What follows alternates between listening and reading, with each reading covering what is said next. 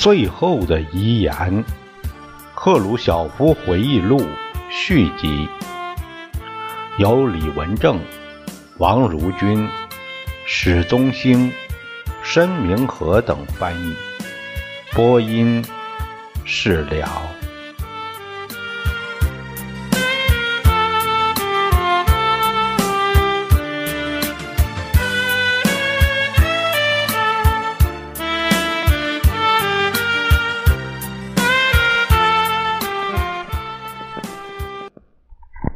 这次会议争吵相当激烈，会议是在尖锐对立的气氛中召开的，几乎一下子就开始了舌战。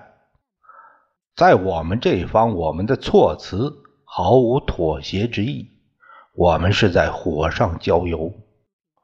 我马上就对奥哈布发动攻击，指责他应当对整个局势负责，因为他没有按我们的要求提前释放。哥们儿卡，当然是我首先督促奥哈布释放哥们儿卡的。当时我并没有对奥哈布说他必须下台为哥们儿卡让道。如果我们提前安排一个人来取代奥哈布，那么我们就几乎不能希望这位波兰共产党第一书记会释放这个人出狱。但是我们完全清楚，哥穆尔卡获释出狱，意味着他随后会被任命担任最高职务。我们预料会这样，也接受了这一事实。我们唯一担心的是，哥穆尔卡升任第一书记是由某些反苏势力搞政治阴谋而促成的。至于奥哈布自己，他在过去。持亲苏立场，而现在看来，他对加强波苏关系的重要性开始动摇。他已精疲力尽，设法为自己辩护说：“你们为什么攻击我呢？我完蛋了，我无能为力。”他是想平安逃脱。当时领导层中，我们最亲密、最忠诚的朋友是。萨瓦茨基同志，他是国务院委员会的主席，也就是共和国总统。在其他同志有的犹豫不决，有的与我们相悖的时候，萨瓦茨基同志立场明确，大声疾呼与苏联友谊的重要性。我们可以看出，哥穆尔卡。并不十分信任萨瓦茨基。哥穆尔卡知道，在贝鲁特的前领导班子中，萨瓦茨基起的作用并不小。他也知道，他被捕贝鲁特不是唯一的责任者。哥穆尔卡认为，贝鲁特政府中其他成员，包括萨瓦茨基在内，也应负责。但是在我们心目中，萨瓦茨基永远是苏联真正的朋友。波兰其他领导人，特别是柴姆伯洛夫斯基，几乎掩饰不住对我们的愤慨。这完全可以理解。我们不止一次告诉贝鲁特，他应该对某个波兰族人取代柴姆伯洛夫斯基担任中央委员会人事部长。贝鲁特显然把我们的话告诉了柴姆伯洛夫斯基。西伦凯维茨同志处境尤为复杂。大家都知道，尽管西维凯伦茨身居要职，但他影响不大。几个月来，他处境不妙。在贝鲁特去世和奥哈布升任第一书记后。波兰领导人提出，西伦凯维茨的领导职务是不是也应该彻底免去？我们说，免去西伦凯维茨的职务将是个错误。你们不要忘记，你们也就是战后掌权是共产党人和社会党人两党合并的结果。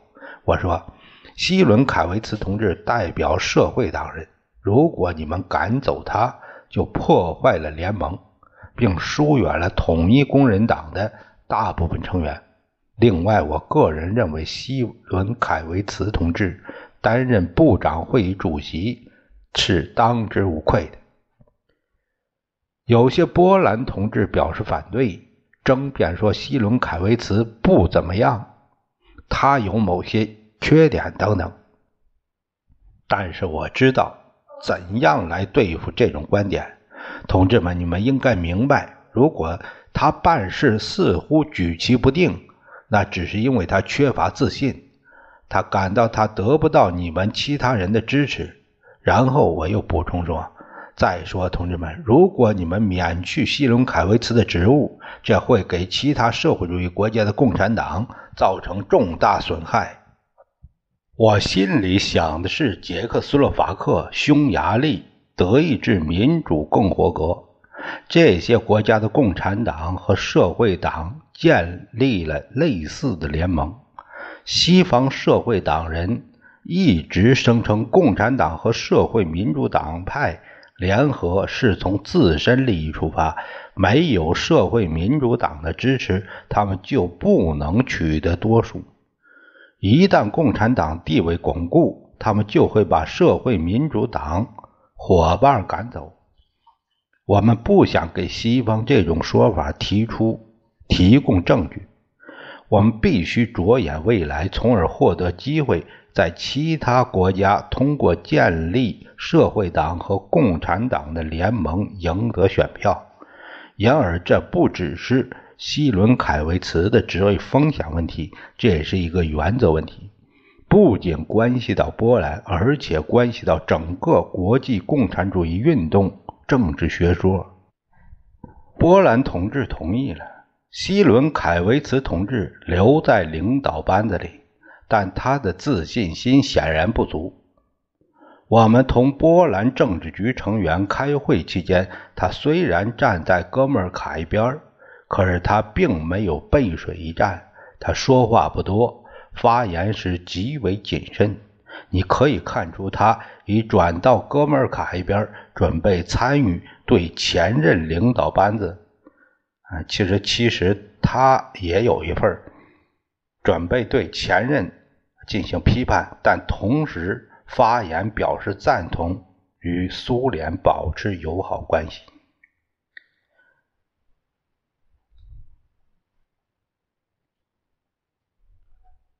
科涅夫元帅和我分别同罗科索夫斯基进行磋商。他对我们比较恭顺，但权威不及其他波兰领导人。他告诉我们，反苏民族主义反动势力日益强大，如果有必要以武力遏制这些反革命势力的发展，他将听候我们的调遣。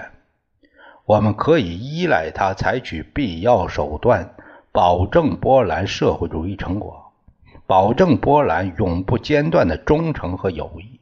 这一切都很好，但我们开始详细分析问题，计算哪些波兰军队有指望听从罗科索夫斯基的指挥。这时情况就有些不妙了。当然，我们自己的军事力量远远超过波兰，但是如果完全可以避免，我们不想使用自己的军队。另外，我们也不想让波兰变成敌视苏联的。资产阶级国家，我们的使馆报告说，一起真正的叛乱在华沙一触即发。大体上说，有组织的这些示威游行支持哥穆尔卡为首的新领导班子，这我们也准备支持。但是这些示威游行还具有危险的反苏性质。总之，局势非常复杂。我们别无选择，只能命令科涅什元帅把我们的军队调到首都的附近。这个就是驻扎在西里西亚德国边境附近的苏军以演习为名向华沙推进。局势更趋复杂化，因为所有的公路都在指挥波兰安全部队的那位将军的控制之下，他正坐在哥们儿卡旁边，向他汇报我军的行动情况。正像我已经说的，哥们儿卡是一位非常诚实率直的人。他如果不高兴或不满意，总是立即站起来说出自己的看法。他来到我这里说：“赫鲁晓夫同志，我刚收到一份报告，说你们的一部分军队正朝华沙运动。我请求，我要求，我要求你命令他们停止前进，返回他们驻地。如果你不这样做，那将会发生令人可怕的、不可逆转的事情。在此之前，在此之后。”我从没有看他有这样。他讲话的时候慌慌张张，从椅子上站起来，走到我这里，然后走过去又坐下来。他异常激动，唾沫横飞，眼睛里闪现的不是仇恨，而是极度愤慨。自然我会避而不做正面回复。肯定搞错了，我说你收到的是错误的报告。他离开几分钟后又回来了。不，赫鲁晓夫同志，我现在收到确实情报，你们的军队和坦克正在移动。他要求我让他们停止前进，否则就会出乱子。会议宣布休会。据我回忆，波兰人要我们自己彼此协商，决定新领导班子人选以及政策，并且对我们的军队。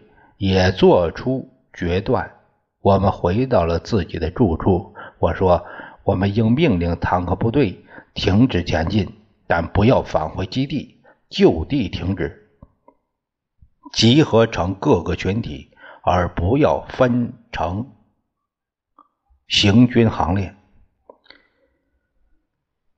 大家都说这个是最佳方案。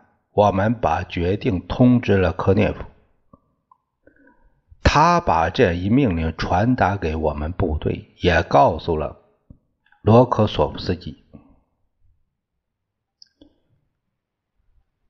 呃，下面有个注释，就是注解说，斯波哈尔斯基将军在十一月取代罗科索夫斯基担任国防部长。斯波哈尔斯基随哥穆尔卡升降而升降，哎，这是他们是是一伙的。华沙人民已在准备自卫，抵抗苏军进城。只是在后来，我们才知道，华沙最大的汽车厂分发了枪支，并组建了工人武装。冲突只会对我们的敌人有利，这将是一次致命的冲突。其后果的严重性，以后好多年还能感觉到。苏波友谊遭受的创伤需要很长时间才得以弥合。历史上这种创伤已为数甚多。苏联士兵和波兰工人之间的武装冲突将会有新的创伤，这是苏联共产主义和波兰的敌人最欢迎不过的。但是我们的敌人希望落空。在做出命令军队原地停止的决定和通过哥穆尔卡升任第一书记之后，我们又和波兰的同志们继续会谈。哥穆尔卡开始向大会致辞。我们从他的举止能够看出，他身体还很虚弱，但在波兰领导班子中处于指挥地位，一个对我们非常有利的地位。他这个人。是在反苏高潮中上台的，现在他却强调波兰需要同苏维埃、俄国、苏联共产党保持友好关系。在那时，我也许没意识到这一事实。后来，我逐渐明白了，他是在那种紧张时刻负责波兰领导班子的合适人选。当然，也有人批评他、攻击他，但绝大多数接受他的领导。认真听从他的指挥。波兰同志呈给我们一份他们想讨论的问题清单，内容包括各种牢骚、抱怨、指责和要求。有些人指责我们和希特勒签订条约，瓜分波兰，但这一指控是站不住脚的，因为苏联战士在战争中流血牺牲，把波兰从希特勒德国统治下解放出来。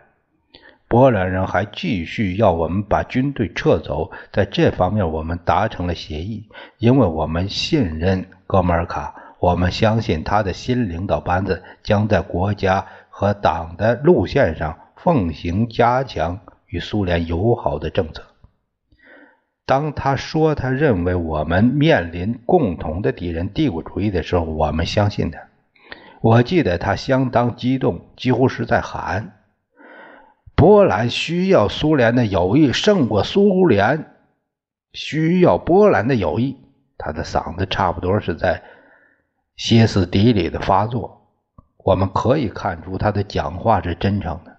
我们把他的话作为我们非常信赖的人签发的一张期票。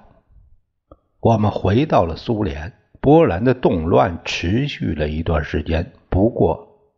那可以想见，政治尘埃积蓄了好多年，你不能简单的拿一块抹布或一把刷子或一把扫帚那样一扫而光。但是，一旦我们承认过去做的不平等，正常化的实现只是个时间问题。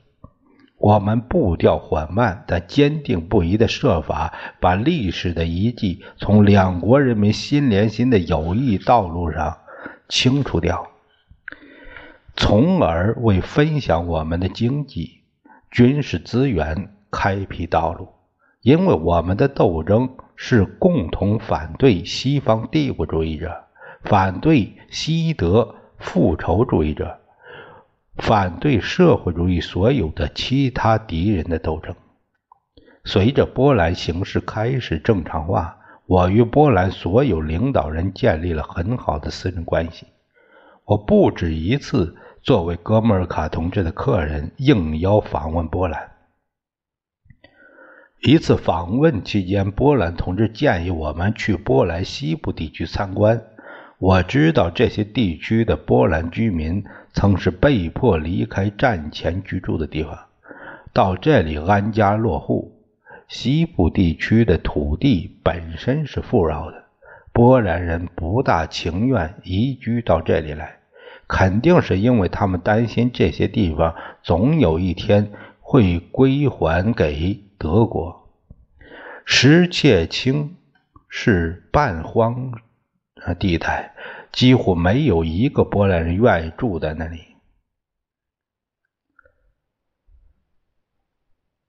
从石切青，我开始了西部地区的旅行。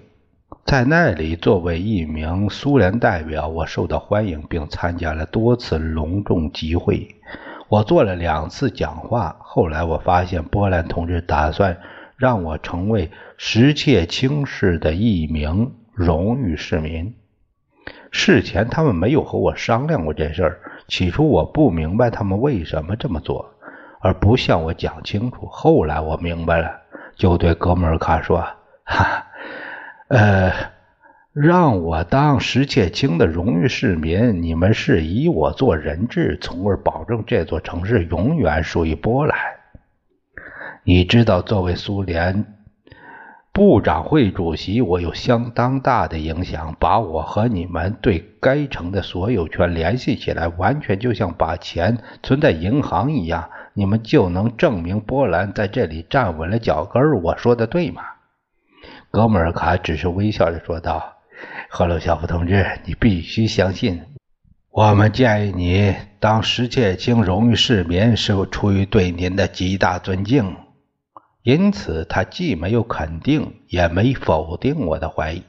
其实，我并不反对这个主意，我很愿意扮一个人质的角色，当名誉市民，倒不是因为他实现了我的秘密野心，尽管这是一种荣誉，而是因为这会提高波兰同志的士气，有助于保证西部新边界。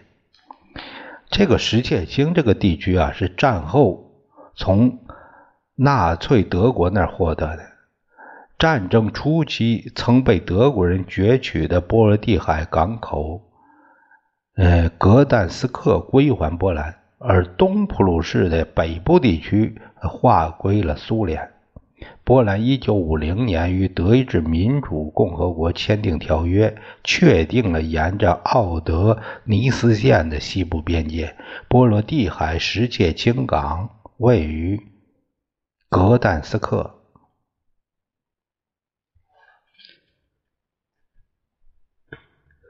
在波兰东部边远地区，战后成为波兰一部分的西乌克兰，波兰同志决定强迫那些不安分的乌克兰人全部西迁。同样，许多波兰人不愿迁移东部地区，因为他们对新边界的持久性缺乏信心。但是，领导班子中没有人怀这种疑虑。我们的。波兰同志确信，苏联绝不会背信弃义。以前是乌克兰的土地，将永远属于波兰。下面是第二节，说到京沪会议中的争吵。在我们紧急访问华沙和哥穆尔卡任第一书记以后不久，波兰的形势开始正常化。我和哥穆尔卡同志。建立了亲密的个人关系。同样，在匈牙利恢复秩序之后，卡达尔同志和我对我们两国之间发生的许多事情也能很好的彼此谅解。发展同波兰和匈牙利的经济关系对正常化进程特别重要。在这点上，我们不得不纠正过去所犯的错误。自从斯大林时代以来，我们与兄弟国家经济关系上存在不平等，这是造成五六年复杂局势的部分原因。这些错误和其他事情一样，是斯大林战前战后经济政策的结果。这个下面有个。有个注释说啊，赫鲁晓夫这里指的是波兰匈牙利领导人在一九五六年公然对抗莫斯科的错误。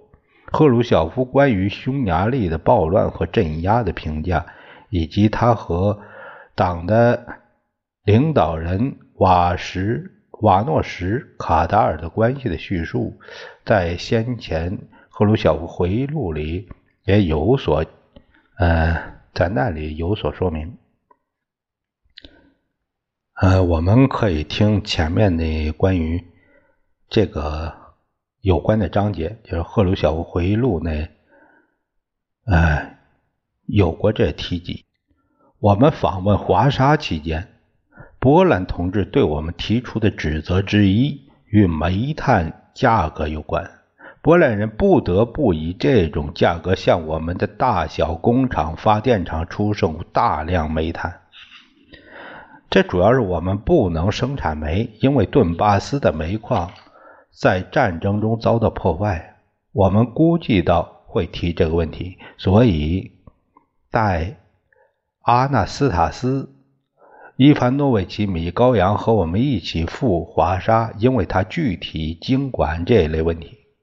这些波兰人说的是真的吗？我问他：我们真的以低于市场价格购买他们的煤吗？是的，波方有人跟我们签过同意这种价格的合同吗？是的，米高扬说，协议是由希伦凯维茨代表波兰政府签署的。你们明白了吗？我转身向波兰同志说：“你们自己的总理签的这一协议，为什么你们要指责我们呢？”西伦坎维茨有什么办法呢？他们向我们回敬说：“他只是执行斯大林的命令。”好吧，我说，我们回国后要研究这个问题。如果你们讲的正确，是斯大林强迫斯西伦坎维茨签的，可能你们是对的，因为阿纳斯塔斯伊凡诺维奇米高扬并不否认实有此事，我们就给你们补偿。不管怎样，我们答应把决定告诉你们。我后来问米高扬。怎么会有这种事呢？我们怎么能以这种不公平的价格来偿付我们波兰同志呢？煤呢？那都是斯大林干的。他说，斯大林可能觉得这是公道的，因为我们为波兰，也就是在第二次世界大战中大战中流了血，所以他认为波兰应该以廉价的煤进行报答，而且波兰的煤大部分是在。西里西亚开采的西里西亚这一地区之所以成为波兰的一部分，是因为二战以后苏联要求波兰边界向西移的结果。当然，波兰人有权要求收回这些过去就属于他们的土地，但是不打败希特勒，他们就别梦想收回这些土地。而此事的完成。在很大程度上是由于苏联方面做出了巨大牺牲。然而，承认斯大林对对波经济政策有误，则取决于我们，这并非易事。但我们没有否认这一错误，并且对以不公平的价格收购煤一事向波兰进行了补偿。其实这个事儿啊，也真是怎么说怎么有理。你说？你说我们替你你一个亡国的，我们给你复国了，你们给我们点回报，那有什么不可呢？那斯大林这种想法也不能说也不能说过分，嗯，但是你作为一个大国这样强压着，也不是说人家人家说我愿意用低价，这个又是一个问题。如果是当时的呃这个波兰政府说为了表示对。苏联大哥的感谢，我们呢以低价向您供应煤炭多少年，这样也可以。关键这个事儿呢没说那么清楚，也就是说，那斯大林的强势，那我就给你这个价，你就得卖给我。你不卖给我，你不卖给我，你试试，这就是个问题。嗯。我们还告诉波兰人，对铁路运费，我们也将给予补偿。这些补偿本身我们很容易做到。波兰人欠我们很多钱，所以我们所做的就是减少他们的欠债。客观上来看，只要拿支铅笔和一块纸片算一算，我们就能看到苏联给波兰大大超过波兰给苏联的。我们只讲物资援助，还不说我们为他们。做出的流血和生命方面的巨大代价，但是所有这些简单的数学问题被搁置脑后遗忘了。波兰的民族自尊心复活了。我们必须记住，斯大林强迫希伦凯维茨签订不平等的商务条约，促使波兰成为愤怒的邻国，并且差点儿引起一次。政治爆炸。